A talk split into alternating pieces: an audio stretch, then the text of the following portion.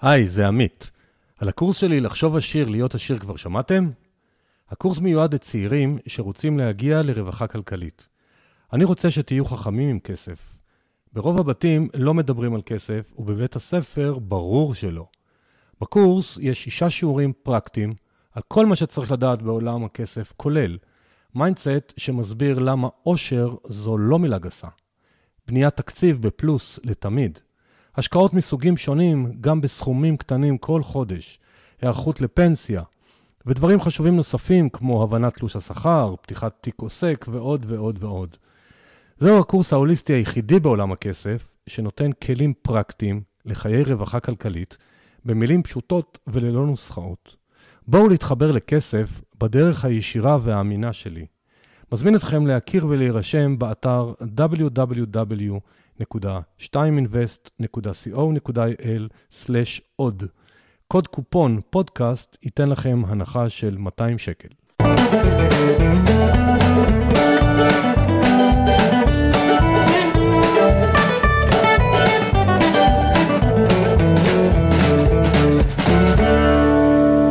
שלום לכולם, זה עמית, מה שלומכם? תודה שבחרתם להאזין לנו. אה, לא מובן מאליו בשבילי כשיש כל כך הרבה פודקאסטים באוויר שאתם אה, נאמנים וממשיכים להמליץ, אז תודה. אה, אני רוצה גם להזכיר למי שלא יודע שאני גם עושה קורסים או מפגשים בארגונים, בחוגי בית, אני ממש אוהב את זה. נכון שאנחנו בין סגר לסגר, אנחנו מקליטים את הפרק בסוף אוגוסט 2021, אבל אני, מתי שלא תקשיבו על זה, אפשר גם להיפגש פיזית. אז תיצרו איתי קשר ונתאים לכם את מה שמדויק. האורחת, האורחת שלי היום, למרות שאני מתארח אצלה בבית, אבל היא האורחת לפרק, זאת שיר סופר. שלום, שיר. שלום, נעים מאוד. אנחנו נדבר על מלא דברים מעניינים.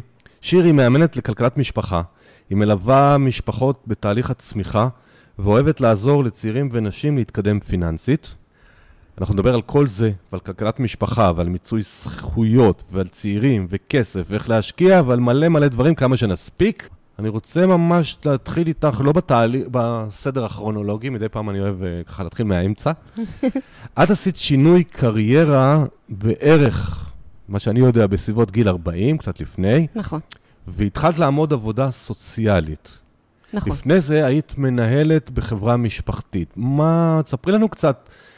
איך מתחילים בחברה משפחתית ופתאום עוזבים הכל והולכים ללמוד עבודה סוציאלית, שזה כאילו שונה מעסק תפעולי? אז uh, את, את העבודה בעסק המשפחתי, בעצם uh, נולדתי לתוך העסק הזה. Uh, כל חיי הכרתי את העסק הזה, זה לאבא שלי היה מפעל סיטונאי לתכשיטי כסף וזהב בעבודת יד.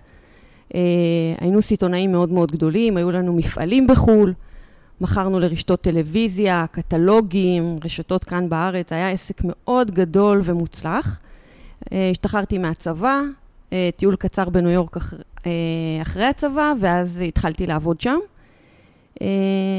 האמת היא שהייתי צעירה, חשבתי שזה מה שאני רוצה לעשות. רציתי שהמפעל הזה יהיה שלי בסופו של דבר. והשנים עברו, עשיתי שם מגוון מאוד מאוד גדול של תפקידים. Uh, התחלתי מלהיות uh, שליחה, אבא שלי היה שולח אותי באוטובוס, שחס וחלילה לא יגידו שהבת שלו מקבלת איזה שהן פריבילגיות.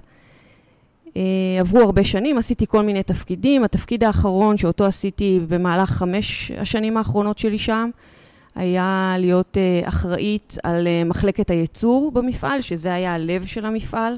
אז זהו, אז הייתי אחראית, היו לי 23, פתאום שכחתי כמה עובדים היו.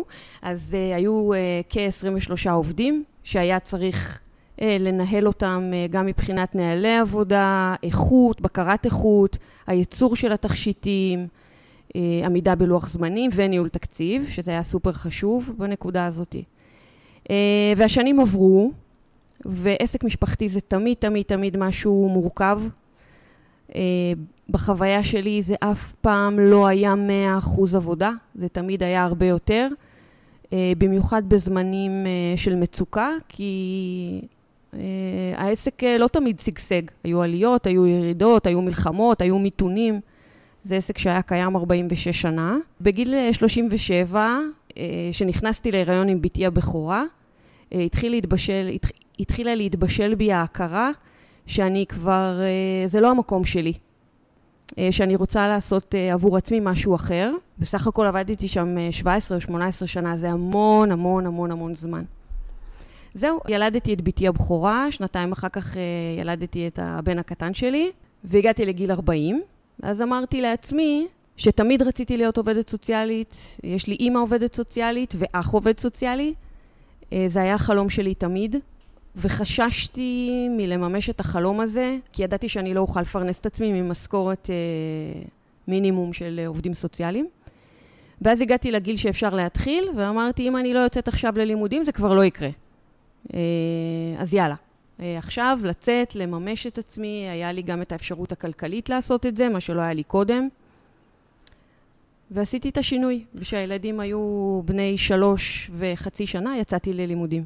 זאת אומרת, אז עבודה סוציאלית זה משהו שהיה ברקע אצלך, כי אימא ואח, פשוט זה היה הזמן לממש. תמיד. אפילו המפעל שלנו היה אה, קלט תמיד אה, אה, עובדים עם צרכים מיוחדים, היו לי שמונה עובדים אה, חרשים, אה, שהיו העובדים הכי טובים שהיו לי, אה, והנגשנו עבורם את המפעל. היו לנו מתמודדי נפש במהלך השנים. אה, זה תמיד שם. הבנתי, הבנתי. יופי. אז עברו עוד כמה שנים, אני מתקדם מהר כנראה בכרונולוגיה, ועשית עוד שינוי, ועברת לעבוד uh, כיום יותר בנושא כלכלת משפחה. אז מה קרה פה? זאת אומרת, מה, מה בעבודה הסוציאלית כנראה לא ענה על, ה, על הציפיות? והשאלה היותר חשובה מבחינתי לפ, לפודקאסט שלנו, למה כלכלת משפחה? אז אני אתחיל מהשאלה הראשונה. ככה, גם בתור עובדת סוציאלית, בסופו של דבר מצאתי את, עצמי מתעסקת בעניינים של כסף. Uh, עבדתי כעובדת סוציאלית ברשות במרכז הארץ, והקמתי שם במסגרת פרויקט של משרד הרווחה, uh, מרכז למיצוי זכויות, וכלכלת המשפחה, שנקרא מרכז עוצמה. זה פרויקט ארצי שנמצא ב-113 רשויות במעמד סוציו-אקונומי נמוך, שהמטרה היא לקדם את האוכלוסייה מהבחינה הכלכלית. זאת אומרת, אם נלמד את האוכלוסייה איך להתנהל נכון עם הכסף, איך למצות את הזכויות ואיך אה, לשפר את אה, תנאי ההעסקה שלהם בראייה רוחבית כלכלית, המשפחה תוכל להתקדם הלאה. זאת אומרת, לא בהכרח כל אדם שזקוק לשירותי רווחה זקוק, אה, זקוק לעזרה בגלל דברים שהם אישיים. יש גם נושאים שהם כלכליים שיכולים להפוך למשפחה את החיים. אה, עשיתי את זה חמש שנים, מאוד אהבתי את הקשר עם הלקוחות, אה, אהבתי את החדשנות שבזה, כי זה היה שירות חדש.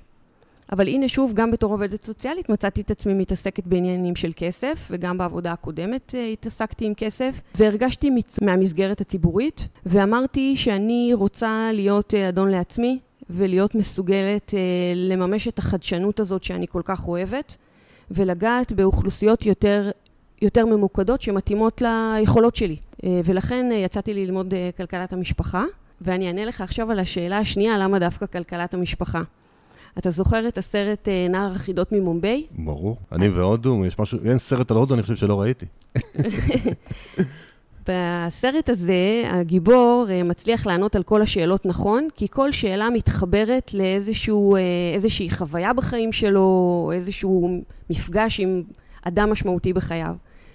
אז אני, אמנם לא נראית כמו הודית, אבל uh, הסרט הזה, אני מרגישה שזה מזכיר אותי. לימודים של כלכלת המשפחה, כל הניסיון חיים שלי, כל הדברים שמעניינים אותי, כל, כל החדשנות שבי, כל הרצון שלי להשתנות, כל הרצון שלי להעמיק, ללמוד, הבשיל לכדי הדבר הזה. וגם אני חושבת שיש משמעות מאוד גדולה לגיל שלי. אוטוטו חוגגת 50 לשמחתי הרבה, מרגישה טוב עם הגיל שלי, מרגישה שאני במקום הנכון, שאני במצב שאני יכולה להבדיל בין עיקר לטפל, במצב שאני אה, מעמיקה בשינויים שאני עושה, מעמיקה בייעוצים שאני עושה. הייעוץ הוא לא רק טבלאות אקסל, הייעוץ הוא גם משהו רגשי, זה בר... אנחנו תכף נדבר על זה, נרחיב okay. על אוקיי. זה.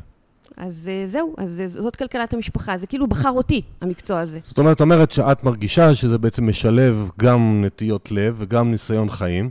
נכון. ואמרת, נעשה עוד שינוי. נכון. לא פחדת משינוי, מה שאנחנו יודעים שהרבה אנשים מפחדים משינויים. איך הסביבה שלך אה, לא מדבר על הבן זוג או ילדים, אבל המסביב הרגישו שבעצם השקעת, למדת עבודה סוציאלית, ופתאום את עושה עוד פעם שינוי. אהבו את זה, קיבלו את זה, העריכו את זה, או שנראית להם שירדת מהפסים? אז זה, זה מתחלק. המעגל הקרוב אה, תמיד מפרגן. לא הייתי יכולה לעשות את השינוי הזה אם לא היה לי את התמיכה מבפנים. אה, יש לי בן זוג שלגמרי בעניין השינויים שלי. המעגל המשני, אה, גם הוא מתחלק לשניים. היו כאלה שהרימו גבה, דרך, דרך אגב, הם תמיד מרימים גבה, לא משנה על מה, והיו כאלה שאמרו, טוב, זה נזרום, נזרום איתה, נראה מה יוצא מזה. תראה, זה כמו שאתה אמרת, אני מסכימה איתך, אנשים מאוד חוששים משינוי. יש אנשים שזה מאיים עליהם, יש אנשים שמסתכלים ומעריכים את זה, יש הכל מהכל. אני לא כל כך מקשיבה לזה. מעולה. אני רוצה שנתקדם רגע לנושא של מערכת יחסים עם כסף. זה משהו שאת מאוד uh, אוהבת לתת את דעתך עליו, ואני רוצה רגע אבל לתת איזשהו פתיח למה אני מתכוון. יש לי איזשהו ספר קצר של תובנות שנקרא לחשוב עשיר להיות עשיר. בכריכה האחורית, מה שכתבתי שם, שכמות הכסף שלך לא קשורה ללימודים. כי עובדה שבה אנחנו מכירים בוגרי אקדמיה, תואר שלישי שאין להם כסף, וכאלה חסרי השכלה שיש להם הרבה כסף. היא גם לא תלויה במקום מגורים, כי באותה שכונה של כל אחד מאיתנו, לא משנה איפה הוא גר, יש כאלה עם מלא כסף ויש כאלה שאין להם כסף. זאת אומרת, כסף לא קשור להשכלה, לא קשור למגורים. אז מה, למה כן קשור לדעתך הסובייקטיבית? המערכת יחסים עם כסף, מה זה? מה זה עבורך? אוקיי, okay, מהניסיון שלי, גם האישי שלי, וגם ממה שאני רואה מהאנשים שמגיעים לליוו, לייעוצים אה, פרט, פרטניים, אה, מערכת היחסים שלנו עם כסף מתחילה בבית. עוד שהיינו ילדים. אה, יש בתים שלא מדברים על כסף כי זה טאבו. יש אה, אה, בתים שכסף זה ממש מוקצה. יש בתים שאנשים חיים בחרדה. יש אנשים שחיים בשפע אינסופי. המסרים האלה שאנחנו מקבלים בבית הם לא בהכרח מסרים מילוליים. יש הרבה מאוד מסרים, רבדים יותר עמוקים, שכילדים אנחנו לא תמיד מסוגלים לשים אליהם לב, אבל זה מחלחל. אה, אני יכולה לספ... אה, לשתף איזשהו סיפור אישי שלי, שהייתי בת 12, ההורים שלי התגרשו בגירושים מאוד אה, מכוערים וארוכים. אני תמיד צוחקת ואומרת שההורים שלי עשו את כל הטעויות האפשריות, ובסוף הספר פתחו עוד פרק ורשמו מעצמם עוד כמה טעויות שהם עשו. ואחד ההשלכות של הגירושים האלה היה תקופה לא מבוטלת של מצב כלכלי מאוד קשה. עכשיו, אני חייבת להגיד שתקופה לא מבוטלת זה משהו סובייקטיבי. אני זוכרת את זה כתקופה מאוד ארוכה, ואח שלי למשל, שצעיר ממני בשלוש שנים, לקח את זה פחות קשה. אבל ב... אין אובייקטיביות בחיים האלה. החיים הם סובייקטיביים, אז עבורי התקופה הזאת נחרטה בנשמה. זה משהו שמניע אותי והניע אותי תמיד. במהלך השנים, אני מתיידדת עם הפצע הזה. אני, אני כבר לא בת 12, אני כבר לא סובלת מחרדה כלכלית, אני, מניעים אותי עכשיו דברים אחרים, אבל הקול הזה של ילדה בת 12 שסבלה ממחסור, הוא עדיין קיים בי. עכשיו אני, אני עסוקה בלהתיידד עם הדבר הזה. אני יודעת שהשנים עוברות, המצב הכלכלי שלי מאוד השתפר, אני עושה עבור עצמי, אה, אני עושה עבור משפחתי, אבל הוא קיים. ומערכת היחסים עם כסף היא מערכת יחסים מתפתחת. אני מאוד מאוד מאמינה בזה, ובאמת רואים בייעוצים פרטניים שאנשים מגיעים, שאחד הדברים, הפרמטרים הכי חשובים להצלחה של התהליך זה בשלות. האם אדם בשל לעשות את התהליך הזה? האם אדם בשל לעשות שינוי?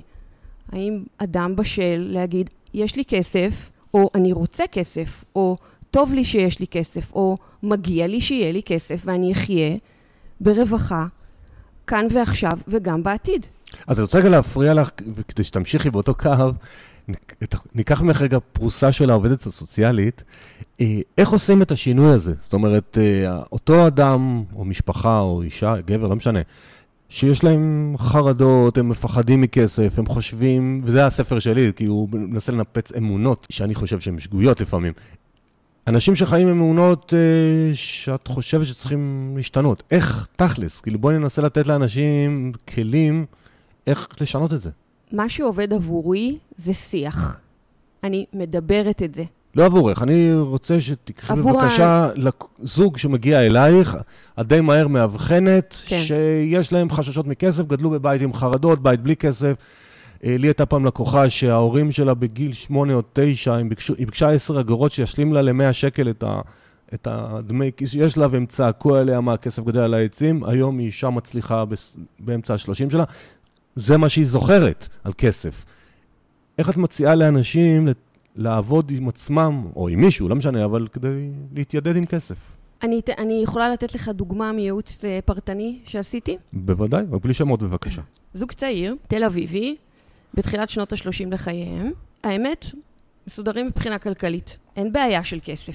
הבעיה היא בעיית תקשורת. כל אחד מהם מסתכל על כסף באופן אחר.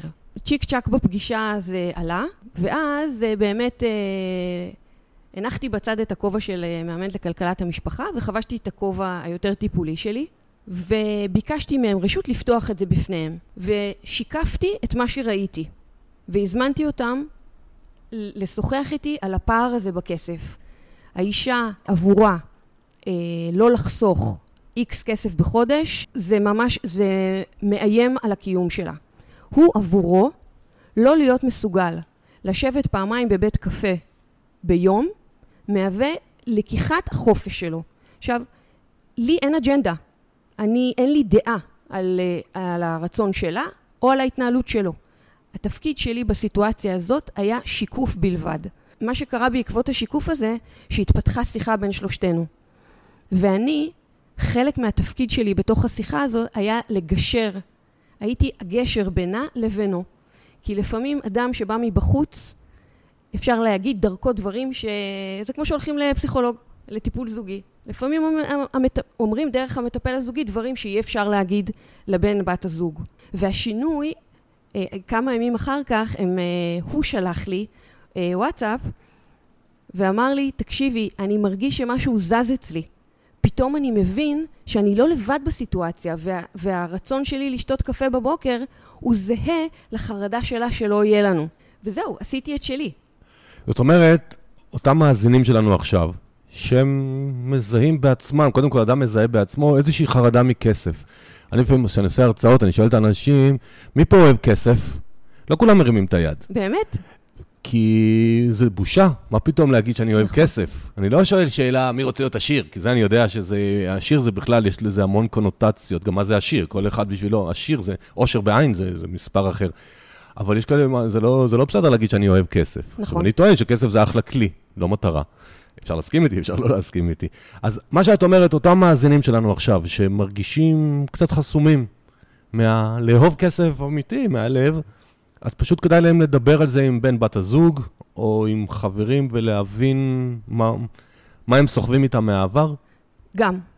יש עוד כלי שאני משתמשת בו, כי הכלי הרגשי לא מתאים לכולם. אני תמיד uh, ממליצה, ל, uh, יש אנשים שהשינוי עובר אצלם דרך, הלימ, דרך הלמידה. יש פודקאסטים, כמו הפודקאסט שלך, יש קבוצות פייסבוק, יש ספרים מצוינים. כל אחד, יש כל כך הרבה מגוון, אנחנו רק צריכים למצוא את הדרך. ולפעמים כשאתה שומע מישהו אחר אומר בקול, אני רוצה כסף, טוב לי שיש לי כסף, זה בסדר כסף, כסף, עשירים זה לא אנשים רעים, כסף אה, לא מקלקל, זה עוזר. זאת אומרת, אז בעצם את אומרת לנו, יש אנשים שאצלם הרגש הוא יחולל את השינוי, ויש אנשים שהם צריכים מידע. תן לי אינפורמציה, תן לי מידע, תן לי כלים להבין, אני אאבד אותם לעצמי, אני אבין מה שצריך לעשות טכנית. מעולה. הנה, אז הוצאנו שתי אה, שיטות וגישות. אני חושבת ששם המשחק זה גמישות. זאת אומרת שאני מגיעה אפילו לקבוצה שאני מנחה, או סדנת נשים, או קבוצת צעירים, הרעיון, הדבר, היתרון הכי גדול שלי זה יכולת הגמישות. אני צריכה להיות בעלת מקצוע מספיק טובה בשביל להתאים את עצמי לאדם שיושב מולי. מסכים איתך. אז, אז נתקדם קצת. אני עכשיו שואל שאלה שאני מבקש משנינו לא להיכנס לשמות, אבל את למדת כלכלת משפחה, איך לעזור לאנשים. שני, שנינו, בשיחה מקדימה, חושבים שחלק מהמקומות שמלמדים הם לא מספיק טובים. נכון. מה שהייתי מבקש ממך, מי שרוצה להתחיל ללמוד איך לעזור למשפחות, או לעזור לעצמו, על מה היית ממליצה לו לשים לב כשהוא בוחר איפה ללמוד? איזה נקודות חשוב לדעתך, כאחת שעוסקת בזה ולמדה את זה. אוקיי. Okay. אני אה, מאמינה שהלימודים צריכים להיות אה, מספיק ממושכים. ולא לגעת בהמון המון תחומים בנגיעות קלות. בעיניי עדיף ללמוד פחות תחומים שקשורים לכלכלת המשפחה, אבל יותר לעומק. אה, אני אתן דוגמה. כלכלת המשפחה, בעצם, העסק הזה של המשפחה שלנו הוא עסק, אה, הוא, הוא עסק ענק, הוא אחד העסקים הכי גדולים שאנחנו מנהלים.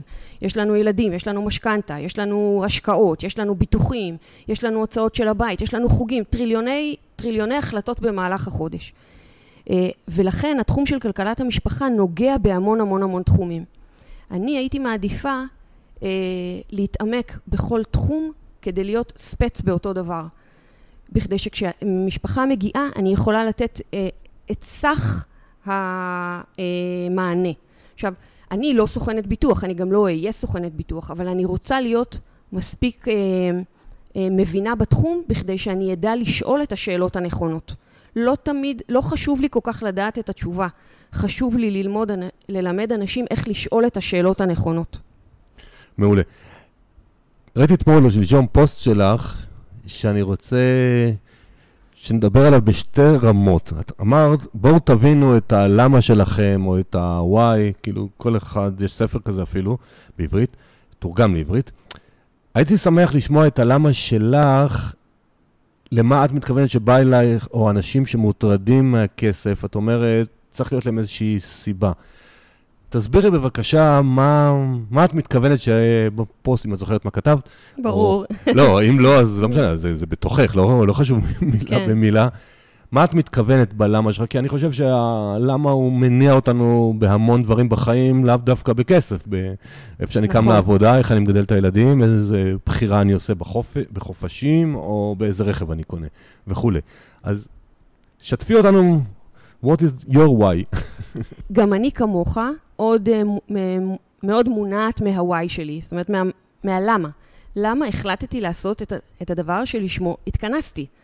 Uh, ניקח את העניין של כלכלת המשפחה, כי זה הפגישה שלנו. כשאדם בא לייעוץ, אתה יודע מה, אני אתן דוגמה על עצמי. אה, גם אנחנו בתוך המשפחה שלנו עשינו לפני חמש שנים שינוי מאוד מאוד גדול בהתנהלות שלנו מול כסף. בעצם זה התחיל משם. וכשיצאנו לדרך, אה, בן זוג שלי ואני, אנחנו לא היינו באותו מקום. אני הייתי מאוד בשלה כבר, הייתי הרבה שנים שהתעסקתי עם כסף ולמדתי והעמקתי, והבן זוג שלי בכלל לא היה שם. והוא שאל אותי, אבל תגידי, מה רע לנו? למה, למה כל השינויים האלה? ואני אמרתי לו, אבל לנו, לי יש מטרה אחרת. אני רוצה להיות אדון לעצמי. אני רוצה שיהיה לנו יותר זמן משפחה. אני רוצה שבזקנתנו אה, נוכל לחיות ב, באיזושהי רווחה.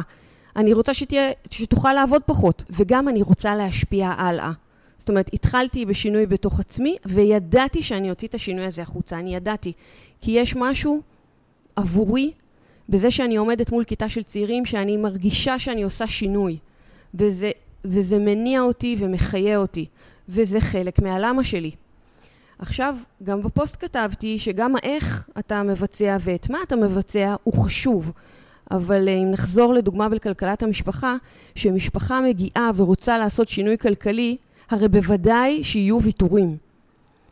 עכשיו, הוויתור הוא לא אני לא אקנה, אלא אולי אני אקנה פחות, אולי אני אקנה בזמן אחר. זאת אומרת, השינוי צריך להיות לו איזה רציונל מאחוריו, אחרת בשביל מה אנחנו מתאמצים. ולכן אני, אני רואה שכשאנחנו מצליחים ביחד לזקק את הסיבה שבגללה אנשים מגיעים, התהליך הרבה יותר אפקטיבי. מעולה. אז עכשיו אני אעשה לך, נעשה סימולציה, נעשה לך סימולציה קלה, כמאמנת כלכלת משפחה. אה, בחרתי זוג בני 42 עם שלושה ילדים, שהם מרגישים שהכסף נוזל להם. תני לנו בבקשה טעימה, איך מתחילה פגישה כזאת, איך, איך, איזה תהליך את ממליצה להם לעבור, ככה שאנשים ייקחו איתם המאזינים גם דברים, מי שמזדהה עם דוגמה כזאת, משהו פרקטי. זהו, אז השלב הראשון יהיה מה שנקרא, וסליחה על הבוטות, אבל הערכת שווי. מה המצב שלנו? Uh, עכשיו, המצב שלנו, לא, זה לא יורדים לרזולוציות של uh, כמה כסף הוצאתי בסופר, כמה בגדים קניתי וכמה עולה לי המשכנתה. לא, בגדול. כמה אנחנו מרוויחים, כמה קרנות השתלמות יש לנו, האם יש לנו דירה בבעלותנו, כמה היא עולה לנו, האם יש לנו דירות להשקעה, רכבים, פנסיות, הביטוחים שאנחנו מוצאים עליהם, סך כל ההוצאות הגדולות. כמובן גם לצד נכסים. אה, טוב, אמרתי קודם דירה להשקעה, אבל יש אנשים שיש להם למשל השקעות בשוק ההון, זה גם נכס. אנחנו מתחילים משם. ואז במהלך הפגישה, אחרי שאני מתעקשת ומתמקדת בהצבת המטרות, אפרופו שאלתך הקודמת, הוואי, למה הגעתם? ביחד אנחנו יוצאים לפגישה השנייה עם איזושהי תוכנית עבודה. תוכנית העבודה מתחילה להיות יותר ויותר מדויקת. כי הרי אנשים מגיעים כי משהו מפריע להם. זה לא בהכרח שיש להם מינוס, זה לא נכון. לא כל אדם שמגיע ל... לא אמרת כסף נוזל, בכוונה לא קראתי לזה מינוס. בדיוק. כסף נוזל, אני אתן לך דוגמה. יש לי לקוחה שתמיד מאוד משעשעת אותי, ואצלם בבית קוראים לכסף שנוזל תקציב גולדה. בגלל גלידה. הגלידה. הגלידה. ולמה גלידה? יש להם שלוש בנות. כל הזמן שדיברנו, היא אמרה לי, אבל כל הזמן הן רוצות ממני כסף לגלידה, וכל הזמן הן רוצות ממני כסף לגלידה. ואז אמרנו, תשמעי, תעשו חודש אחד רישום של כמה כסף אתם מוציאים בסניף גולדה, קרוב, קרוב למקום מגוריכם. אחרי שהיא קיבלה את ההלם של החיים שלה, כמה כסף עולה לגלידה בחודש, הם החליטו שבכל פעם שהם חוסכים את הכסף, הם שמים את זה בצד. יש גם מקום לסעיפי גולדה. ואנשים פתאום מקבלים פרופורציה על הכספים הקטנים האלה. הרי אנשים לא, אנחנו לא מהמרים, אנחנו לא מעשנים, אה, מעשנים את הכסף, אנחנו חיים את החיים האלה. אבל הרבה מאוד פעמים זה עניין של סדר עדיפויות. אני רוצה לקנות לילדים ארבע פעמים בשבוע אה, את המנות הכי מפנקות בגולדה, או שלמשל פעמיים בשבוע יספיק, ויעשה את אותה עבודה. זה עניין של בחירה, אבל לפני, של... לפני שאדם בוחר, הוא צריך לראות מה עומד מולו, כמה זה עולה לו. כן, אני ככלכלן, לפעמים שאני רוצה להראות לאנשים, להסביר את מה שאת אומרת, אני אומר להם, אתם מזלזלים עכשיו בלחסוך 50 שקל לחודש על משהו, לא משנה כרגע מה. ואני אומר להם, אני אגיד לכם איך אני חושב ככלכלן. אתם לצורך העניין בני 40, 50 שקל לחודש זה 600 שקל לשנה. תחיו כנראה עד גיל 90, כי זה התוכנית שתהיה כבר בזה, אז בעצם זה 600 שקל כפול 50 שנה, זה כבר 30 אלף שקל. השאלה אם על 30 אלף שקל כבר בא לכם להסתכל או לא בא לכם. ככה, וזה פתאום נותן קצת ממד אה, אחר. אני רוצה להוסיף משהו למה שאמרת, אפרופו השינויים, גם החשיבה הזאת שאתה מציע, שהיא חשיבה שנתית ורב-שנתית, זה גם תהליך. כן, כי קשה לחוש את זה, אתה לא כן. לא חש את זה. אתה, זה לא כסף שאתה מחזיק ביד. כן, זה, זה צריך לדמיין, זה, בדיוק, זה אחת הבעיות זה בראש, בזה. אתה מחזיק את הסכום הזה בראש. זה אחת הבעיות שלי לעזור לאנשים להמחיש. עכשיו למשל סיימתי איזשהו קורס לעשות, עשיתי להם בסוף שקף עם הנחות סופר שמרניות, ועוד שמרניות, שמי שיישם את הדברים שהוא למד בקורס, יש לו חיסכון של 213,000 שקל לפחות בהמשך חייו. אבל עוד פעם, זה לא צ'ק שעכשיו הוא מקבל 213,000 שקל. בואו נתקדם לאותם משפחה עם אותם שלושה ילדים, אלמונים, שאנחנו לא מכירים אותם. במקרה יש לי שלושה. אה, אבל זה לא הם, כי הם כבר גדולים. כי הם כבר קונים לעצמם. השאלה שרציתי לשאול, איך את מציעה למש... להורים להתמודד עם רצון ילדים להמון המון מותגים, בטח בזמן חזרה לבית הספר, שעכשיו אנחנו בימים אלה, ורוצים גם את המחברות הממותגות, ואת הילקוטים הממותגים, והקלמרים, והג'ינסים, והנעליים, וכולי וכולי וכולי. איך את רואה את זה? בקיצור. עמית, אתה כנראה קורא את הפוסטים שלי, כי גם על זה כתבתי פוסט. אני יודע, אני, חלק, חלק מהם זה הפוסטים שלך. אה, אבל לא כל המאזינים עדיין. אה, נכון. אה, אוקיי, מה שאני עשיתי, קודם כל יש לי ילד אחד בן תשע וילדה בת 12, אז הבן בן התשע זה לא מעניין אותו, אז בינתיים אני יוצאת בזול. עם הילדה בת ה-12 זה בעצם ההתמודדות שעליה שאלת. אנחנו קונים את הציוד לבית הספר באמצע יולי. אנחנו לא נכנסות לחנויות בטרפת של סוף אוגוסט. הטרפת היא גם מכמות אנשים וגם כי הם פשוט מעלים את המחירים. הדבר השני זה שהיא מקבלת תקציב, uh, אנחנו הולכות עם רשימה, והיא בוחרת איך לחלק את התקציב שהיא קיבלה. Uh, למשל, יש דברים שהיא לא אוהבת, היא לא חשוב לה שהם יהיו ממותגים. ולעומת זה, היא פריקית אה, מאוד גדולה של מחברות אה, מצוירות, עם כל מיני דמויות שהיא אוהבת, שאין לי, לי מושג מה זה, אה, ועל זה היא בוחרת להשקיע יותר. השנה ראינו שהיא לא עומדת בתקציב, והיא חרגה ממנו. אז ההצעה שהיא הביאה, גילי שמה, ההצעה שגילי הביאה זה שהיא תעשה בייביסיטר על השכנה שלנו, בת החמש וחצי, והיא את, הש... את הפער שנוצר בתקציב, היא תחזיר לי על ידי עבודה בבייביסיטר. כמובן שבעיניי זה מצא חן, וזה מה שבאמת היה. היא סיימה את העבודה והחזירה את הכסף, והפידבק הכי טוב שקיבלתי ממנה היה שאחרי שסיימנו לעשות את הקנייה של המחברות הממותגות, היא אמרה לי, אמא, אני בחיים לא אשכח את הקנייה הזאת, כי זו קנייה שאני עבדתי בשבילה. זה לא את באת ואת שילמת עבורי, אני עבדתי בשביל זה, והמחברת הזאת, היא תמיד תהיה בליבי. נהדר, נהדר. עוד דבר שעשיתי עם הילדים, זה עשינו מכירת חצר במהלך החופש.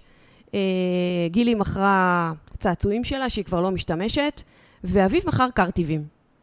אה, אביב הוא בן תשע, אה, קנינו קרטיבים בשקל, או, או, ירדתי איתם לגינה עם צידנית וקרחונים ומה שצריך, ועודף. והיה בינו לביני דיון ארוך, האם כדאי למכור, צריך למכור את הקרטיבים בשני שקלים או בשלושה שקלים. תנחש מה הוא רצה, שניים או שלושה? אה, שלושה. נכון. אני אמרתי שני שקלים. אז ניחשתי נכון, יפה. והוא אמר לי, אמא, את מוכרת בזול מדי. אמרתי, בסדר, אני זורמת איתך. זהו, והילד מכר 46 קרטיבים בשעה וחצי, החזיר לי את ההשקעה של הקרטיבים, שקל לקרטיב.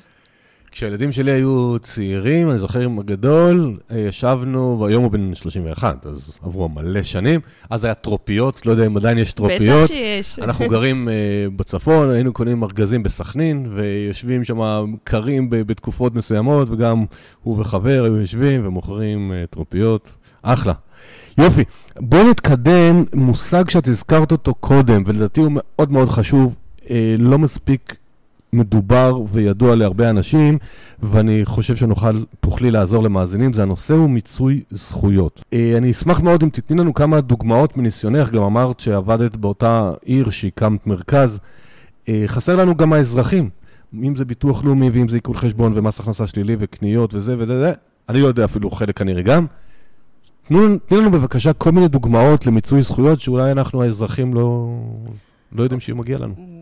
תודה רבה שאתה שואל אותי את השאלה הזו, כי באוכלוסייה הרווחת מיצוי זכויות נתפס אה, כמשהו שלא נוגע לאוכלוסייה שבעה. זה נוגע ל... אה, יהיה רלוונטי לאוכלוסיות מוחלשות. ממש לא ככה. כל אחד מאיתנו במדינת ישראל, אה, באיזה, בשלבים רבים בחיינו, אנחנו נפגשים בצמתים של מיצוי זכויות. למשל, קבלת אה, דמי לידה, זה מיצוי זכויות. זאת זכותנו כנשים יולדות לקבל את המענק הזה. אתן עוד דוגמאות. אני אחשוב, אני אתן דוגמה רווחת שאנשים פשוט לא מודעים אליה, וזה מס הכנסה שלילי. מס הכנסה שלילי מיועד לאנשים שכירים שמרוויחים מתחת לשכר מינימום, במטרה לעודד אותם להתמיד בעבודה ולהעלות להם את סך השכר. המס במדינת ישראל מחושב שנתי. ולכן, גם אם למשל יש בקרב המאזינים אדם שעבד רק תשעה חודשים במהלך השנה, המס שאותו הוא שילם בתשעת החודשים האלה מחושב כאילו הוא עבד 12 חודשים. ולכן בתום השנה למעשה יש שלושה חודשים שמס הכנסה חייב לו, ואני עושה ככה חייב במרכאות, חייב לו החזר על המס הזה. ההגשה של המימוש של הזכות הזאת הוא מימוש סופר פשוט, שממש לא צריך להיעזר בחברות, אפשר לעשות את זה לבד. אדם שעושה את זה בפעם הראשונה אה, ולא עשה את זה בעבר, צריך לגשת לסניף הדואר עם אה, תעודת זהות ואישור על ניהול חשבון, ולהגיש בקשה חינמית בסניף הדואר. מס הכנסה יחזיר תשובה. כן, אם כן, אז, אז כמה ההחזר, ואם לא, אז לא. אתם לא נחשפים לשום אה, גבייה מיותרת או איזשהו מעקב ממס הכנסה. זאת זכות שקיימת לנו. במידה וכבר עשיתם את זה בעבר, והפרטים שלכם נמצאים במס הכנסה, אפשר להגיש את זה דרך האינטרנט. אמ, אמ, יש עוד מיצוי זכויות למשל, ש... למשל, האם ידעת שצעירים רבים לא יודעים שאת המסלול בנק שלהם, הם יכולים לשייך למסלול ולחסוך בעמלות? בעיניי, זה מיצוי זכויות. לא, תסבירי, אני... תסבירי בבקשה מה זה מסלול. אוקיי. בנק. Uh, כשאנחנו uh, מנהלים חשבון בנק, בנק ישראל הוציא תקנה שאומרת שבכל בנק יש שלושה סוגי מסלולים. זאת אומרת... מסלולי עמלות. בדיוק, מסלולי עמלות. לא אמרת מילה עמלות, נכון, אז אני רוצה... צודק. מסלולי עמלות, צודק, כשאתה צודק אתה צודק. Uh, זאת אומרת שיש שלושה סוגים של מסלולי עמלות כאלו, על פי כמות הפעולות שאנחנו עושים במהלך החודש. אדם למשל שיש לו מס, אה, חשבון בנק אה, שנכנסת לו משכורת ויורדת לו, ויורד לו האשראי, יכול להיות במסלול מיני, מינימלי. אני למשל, אה, מכיוון שגם אני עצמאית וגם אה, בן הזוג שלי עצמאים, יש לי חשבון בנק די פעיל, ולכן אני משויכת למסלול אמצע. ו- ואני משלמת 20 שקלים בחודש. לא כל פעולה שאני עושה נחשבת לי עמלת שורה, שהם גובים עליה שקל 65 אם אני לא טועה. עוד דוגמה שאני יכולה לחשוב עליה, זה למשל אה, אימהות חד-הוריות. לאימהות חד-הוריות, אימהות חד-הוריות הם, הם, אלו הן גרושות יחידניות, אלה, זה מה שנקרא, זה מה שנקרא חד-הורי. אה, יש להם למשל אה, הנחה בארנונה, על פי תקנה בכל הארץ. אה, תקנת חוק ארנונה בעירייה, באופן אוטומטי הן זכאיות למשל ל-20% הנחה.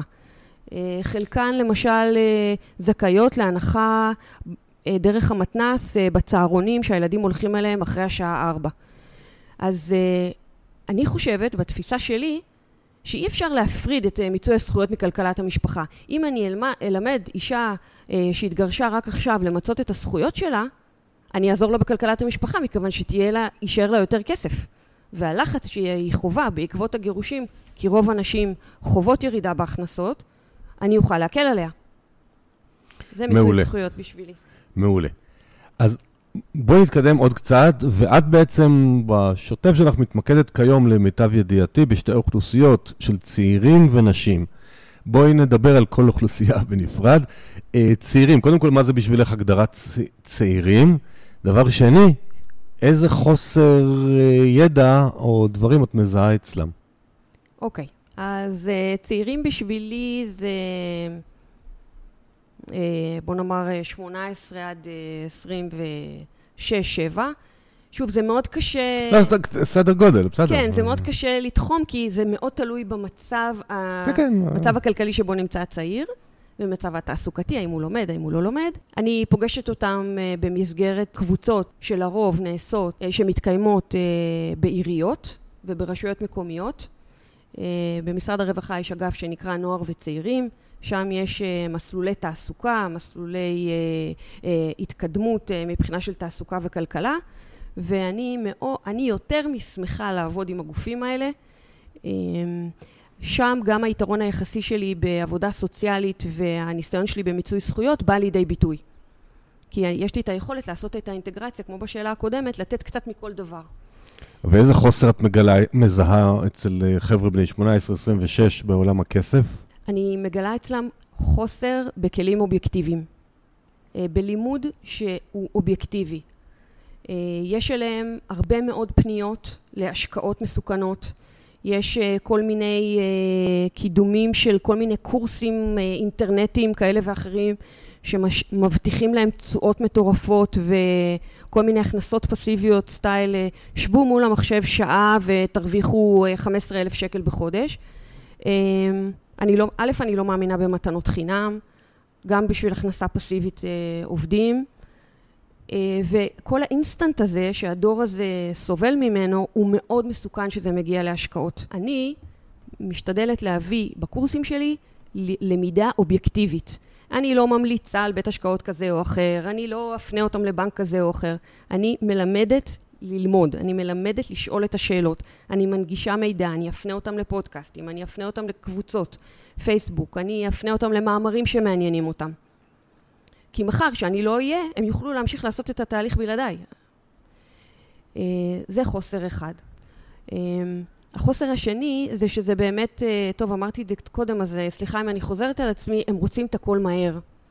למשל, אה, בעיניי, שאני עומדת בכיתה ובחור בן 22 מדבר איתי על לפרוש לפנסיה כי הוא לא רוצה לעבוד קשה, אני אומרת, יש כאן איזה חוסר הלימה בין uh, הגיל שלו לבין זה שיש לו עוד 50 שנות עבודה, לבין השיח הרווח מדי על הכנסות פסיביות והתעשרות מהירה. ואז איך אפשר uh, לעזור להם? את אומרת, אני פשוט מספר להם את האמת, על החיים. שיש אה, תהליך, ואי אפשר אה, בהוקוס פוקוס אה, לעשות דברים. אז בואי נעבור רגע לאוכלוסייה. אני, עוד דבר שאני עושה, אני מעודדת אותם לשוחח על זה עם ההורים שלהם במידה ויש להם את האפשרות. אני מזהה שהרבה מאוד פעמים הם לא ניגשים כי על, אפרופו שאלתך מתחילת הפגישה שלנו, על המסרים שיש בבית. לפעמים הורים נמנעים מלדבר על הכסף מול הילדים שלהם, ואז הילד הצעיר אומר, רגע, אבל ההורים שלי לא מבינים בזה כלום. הם, הם, לא, הם לא אוטוריטה מבחינתי בנושא כספי. אז אני תמיד ממליצה לנסות, כי ה, ה, תנסה, מקסימום תצליח. אם ההורה לא יודע, הוא יאמר לך שהוא לא יודע, ואז נמצא פתרון אחר. אבל אתה יכול להיות ממש מופתע ולפתוח עוד ערוץ תקשורת. זאת אומרת, גם ההורה יוצא מורווח. אני בתור הורה הכי שמחה בעולם שהבן של בעלי, שהוא בן 22, מתייעץ איתי, ושהחברים שלו באים אלינו בערב להתייעץ איתי על איך לתכנן את, ה, את העתיד הכלכלי שלהם. בעיניי זה פרגון מטורף. אז הם מרוויחים ואני מרוויחה. אז מאזינים יקרים, אם יש לכם ילדים, גם דיברנו על זה בפרקים אחרים, אבל גם הפרק הזה, אחד המסרים של גם שיר וגם שלי, דברו על הכסף חופשי, אתם לא צריכים להגיד להם בדיוק כמה אתם מרוויחים מבחינתי, אבל uh, מה זה השקעות, מה זה חשבון בנק, למה זה סופי בסוף כמות הכסף שיש בבית. Uh, לא יודע, כל תא משפחתי יש לו, שיר נתנה דוגמאות מקודם על תקציב לקניות לקראת בית הספר, כל אחד יבחר לעצמו את הדרך, אבל זה אחד הדברים הכי חשובים שאנחנו כהורים יכולים לחנך, זה, לדבר על זה, זה חלק מהחיים, לא יעזור לנו כלום. אז בואי נעבור לאוכלוסייה השנייה שאת עובדת איתה, ופה אני צריך להיות יותר זהיר, כי כבר קיבלתי הערות שלפעמים אני מש... נשמע נורא שוביניסט, ואני לא כזה, אבל uh, כי אני שואל, שאת גבר לא הייתי שואל שאלות שאני שואל לפעמים נשים, אז... אז אני, אני אעשה לך את העבודה. אז אני אשתדל uh, לשאול את זה בצורה שגם נשים לא ייפגעו ממני. השאלה שלי אלייך, כאישה שעוסקת בקרנת המשפחה, למה לדעתך הרבה מאוד נשים בוחרות לזוז הצידה בנושא הכסף? אה, אני רואה את זה למשל בערוץ היוטיוב שלי, שיש שם דמוגרפיה שיוטיוב עושה, אז יש לי איזה 1,700-1,800 אה, מינויים, זה 85% גברים, 15% נשים. כשבאים אליי לייעוצים, דווקא אצלי רוב הפעמים אישה יוזמת, הם באים שניהם, אבל זה אולי כי דרך הפודקאסט אה, אני פחות מפחיד במרכאות מאדם אחר שמדבר על כסף. למה את חושבת שנשים בוחרות לזוז הצידה, ואיך אנחנו עוזרים להן להיות 50-50 בקבלת החלטות? אתה יודע שגם אצלי רוב הפניות הן מנשים. כי את אישה, זה ברור לי. כן, אתה חושב שזה בגלל זה? בטח. כי נשים מרגישות, יותר לדעתי, נוח. יותר בנוח לדבר עם אישה על כסף. אז זאת בדיוק הסיבה, מה שאמרת עכשיו, שאני פונה לקהל נשי ועושה קבוצות למידה בזום של נשים. כי נשים מרגישות יותר בנוח בסביבה נשית, לשאול שאלות שכאילו, ושוב אני עושה כאן מרכאות, כאילו נתפסות כלא מאוד אה, שאלות של ידע, או כאילו קצת אה, שאלות יותר, אה, פחות אינטליגנטיות, בוא, בוא נגיד ככה, למרות שזה לא קשור לאינטליגנציה. ממש מספיק לא. מספיק שישב גבר בתוך מפגש זומי כזה, ואפילו הוא לא צריך להבין בכסף אפילו לא שום דבר. עצם הנוכחות שלו משנה את השיח. אין מה לעשות, השיח שלנו לרוב הוא שיח יותר רגשי. יש חוויות נשיות שנשים מדברות עליהן רק בסביבה נשית, ואני מאמינה שהכוח שלנו, אנחנו כאלו, והכוח שלנו נמצא, ועבורי זה זכות ללמד נשים. כן, אבל לא כל הנשים יגיעו אלייך, אז אם את צריכה לתת איזשהו עצות כלליות, מסר, עצות כלליות לנשים, למאזינות, איך את מציעה להם? אני, אני לא יודע, אה, כי, פעם, כי מי שמגיע אליי, זה בדרך כלל יש הרמוניה בזוגיות שמגיעה, אז אני, אני לא עבדתי גם כעובד סוציאלי, אני לא יודע. האם את חושבת שאולי יש בתים שהגבר אומר זה לא עניינך, ואז הן מקטינות את עצמם? איזה עצות את יכולה לתת להם? האם יש נשים שאומרות, זה לא חשוב לי כל כך, אני כל כך סומכת עליו, ואז מגיעים אולי למצב שהזכרת מקודם, היום אחוז הגירושין הוא מאוד גבוה, ואני לפעמים מגיעות אליי גרושות, שטוב, עכשיו מה אני עושה? אני אף פעם לא התעסקתי עם זה ואני כואב לי הלב, גם על הגירושים, אבל גם למה כל השנים לא היית חלק מהעניין, כי אני גיליתי שבכל תא משפחתי, או הגבר או האישה מפעילים את השוטף. נכון. זה בסדר וגמור, אבל השני או השנייה, כדאי שידעו מה קורה שם בכלל. אז אני אחזק בתשובה שלי. לא, אז אני רוצה שתתני, לא חיזוקים, אני רוצה שתתני רעיונות, כלים לנשים. את אישה, לך מותר להגיד, לי אני שוביניסט, אסור לי. אז uh, אני מסכימה איתך שבזוגיות, ולא משנה איזו, גבר עם גבר, אישה עם אישה, גם וגם, הכל ביחד, תמיד יהיה אחד ש... שינווט את הספינה. אבל האחריות של הבן, בת הזוג האחרת, וזאת בעיקר נשים לצערי הרב, היא לפחות לדעת. גם אצלנו, למשל, אני בבית, אני כמובן אה, שרת הכספים אצלנו במשפחה, אבל בן הזוג שלי יודע מה קורה. נכון שאני זאת שמחליטה, נכון אני זאת שיוזמת, אבל הוא יודע, אני מיידעת, חשוב לי שהוא יהיה חלק מהתהליך. חשוב לי לא לקחת את ההחלטות לבד. וכאן מגיעה האחריות של האישה. תלמדי, תשאלי, תבקשי לדעת. זה שמישהי יודעת לא אומר שהיא משתלטת, לא אומר שהיא לוקחת אחריות ממישהו. יש הבדל בין להחליט לבין לדעת. זה לא אותו דבר. ובעיניי, הרבה מאוד... תראה, גם יש אה, משהו כאישה, כי לי מותר להגיד, זה נכון. שבחלק, פרק גדול מהחיים שלנו, אנחנו עדיין, רוב גידול הילדים הוא על הכתפיים של האישה, ויש גבול כמה שבן אדם אחד יכול לעשות. היום יש מאיתנו ציפייה אה, שנעשה ספורט ונעשה קריירה ונהיה יפות ונלמד ונגדל את הילדים הכי מושלמים ו ו ו ו ו אז לפעמים נשים אומרות לי, תעזבי אותי, אני, רק זה חסר לי, עכשיו אני אצטרך גם ללמוד על הכסף. אבל מכיוון, גם בגלל כל הדברים שאתה אמרת, סיטואציות החיים שלנו משתנות, אנחנו חיים יותר שנים, אנחנו נצא לפנסיה ויהיו לנו עוד המון שנים לחיות, אנחנו צריכים לדעת מה קורה עם זה. יש יותר מקרי גירושים. יש הבדל גדול אם אישה מתגרשת ממקום של חוסר ידע מוחלט, לבין אישה שמפרנסת את עצמה, שעומדת בזכות עצמה, ובעיקר יודעת. גם לדעת מה היא לא יודעת זאת ידיעה, שמשנה אחר כך את כל ההתנהלות. ואחת העצות שאני נותן לפעמים לנשים שהן uh, בתהליך הגירושין, לא לעשות את הטעות הכלכלית המטורפת שראיתי לא פעם, לוותר על הכל, העיקר שזה ייגמר. לא, זה, אתם עלולות להפסיד פה המון כספים. תיקחו מישהו, יועץ, אה, עורך דין, לא משנה מה שייצג אתכן, אבל... לא לוותר. לא לוותר, רק כשזה ייגמר כבר, כי זה יכול לשנות חיים, הוויתורים האלה בהפסד כספי מטורף. אני מסכימה איתך. אני רוצה לעבור, אה, אנחנו בחלק האחרון מתקרבים, לעולם ההשקעות. את התחלת גם להשקיע במגוון תחומים. השאלה שאני רוצה לשאול, איך התחלת להשקיע? זאת אומרת, אה, למה, אני לא אשאל כי את מבינה במספרים, אבל איך התחלת? כי גם שם בטח לא היה הרבה ידע בהתחלה. לא היה בכלל. כי לאף אחד אין, אה, לפני שהוא מתחיל משהו. אז איך התחלת להשקיע? אז אני רוצה לפרגן לך, כי יש לך חלק, ב... תודה. יש לך חלק בדבר הזה. נקרתה בדרכנו איזושהי הזדמנות כלכלית, אה, ומכרנו נכס. בסוף תהליך המכירה ישבתי ואמרתי, אוקיי, זאת הזדמנות של פעם בחיים הדבר הזה, זה לא יקרה לי יותר.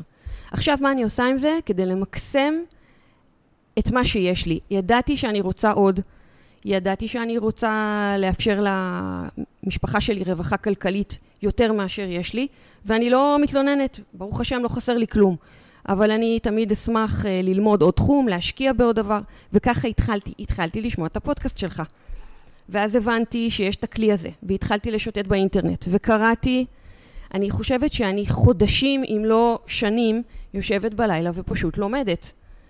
אני הקשבתי נאמר לפודקאסט שלך, מצאתי את עמית והגר שמדברים על השקעות בחו"ל, אז התעמקתי בתוך הנושא של הפודקאסט.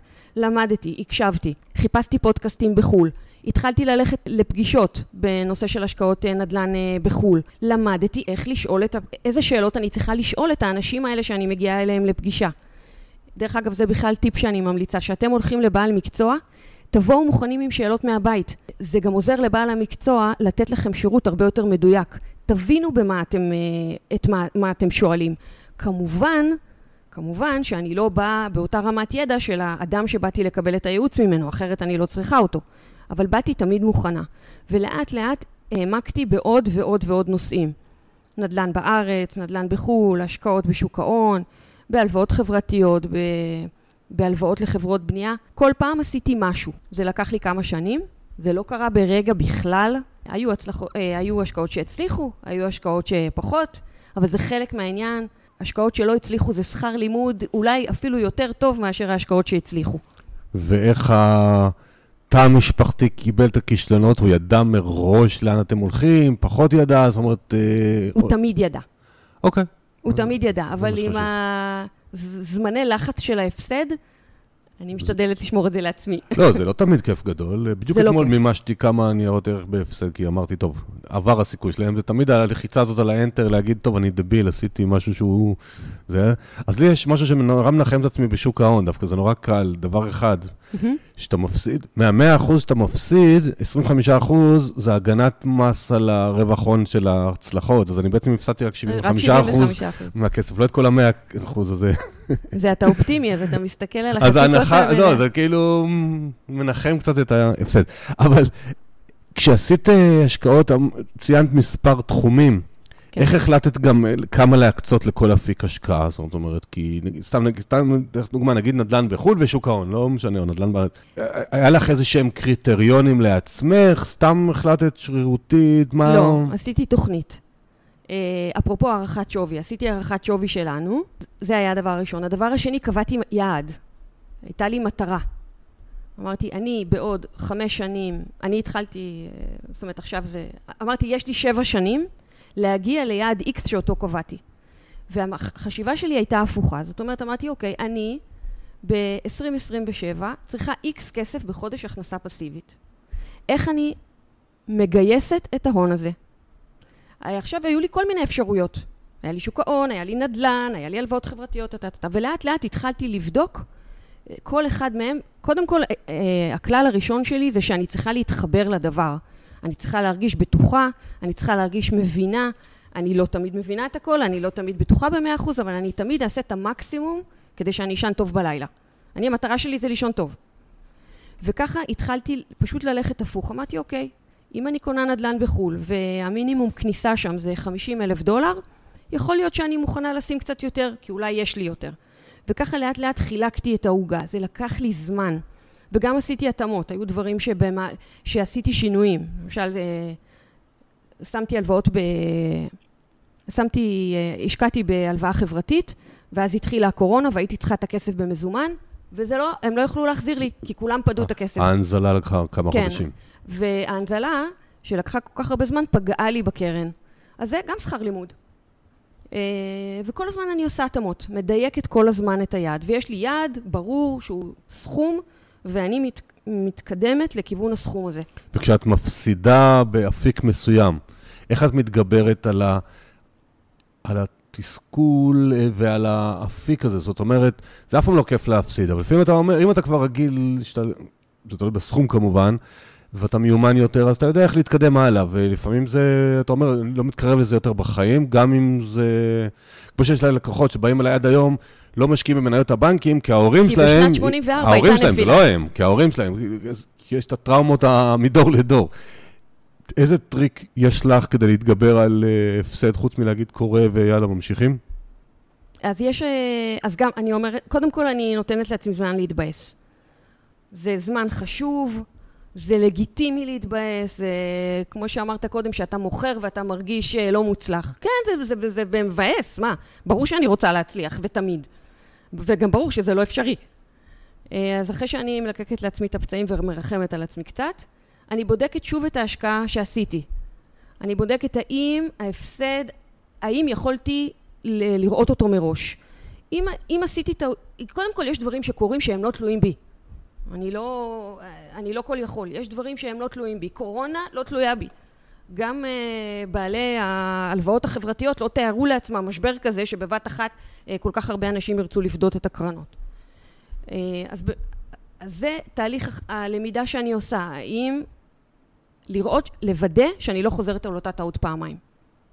מעולה. זה מה וגם יש לעשות. דברים שאני לא נוגעת בהם יותר.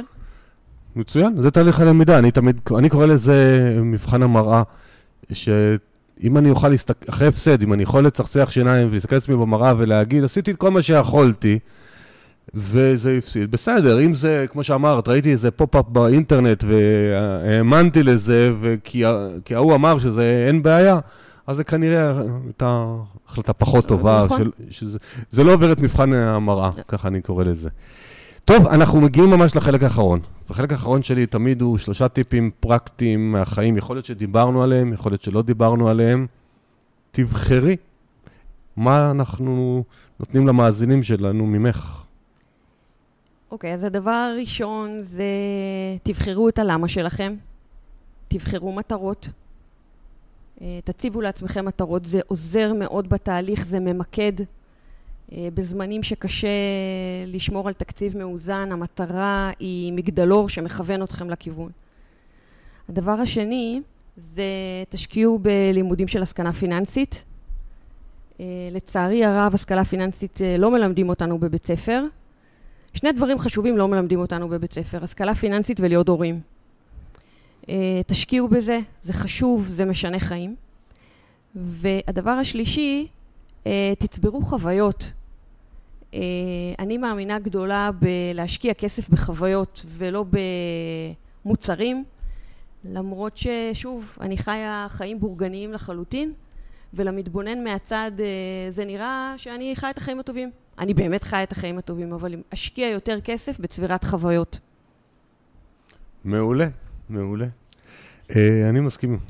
חוויות זה מה שזוכרים, וגם אצלנו במשפחה כיום, הילדים תמיד uh, יודעים, אנחנו מחפשים מתנות שיש למישהו עם הולדת, זה איזושהי חוויה כזו או אחרת, אם זה סדנת בישול של כולנו, שלך משתנו והבני בנות זוג שיש, וכאילו דברים כאלה שבאמת מדברים עליהם. נצרב בזיכרון.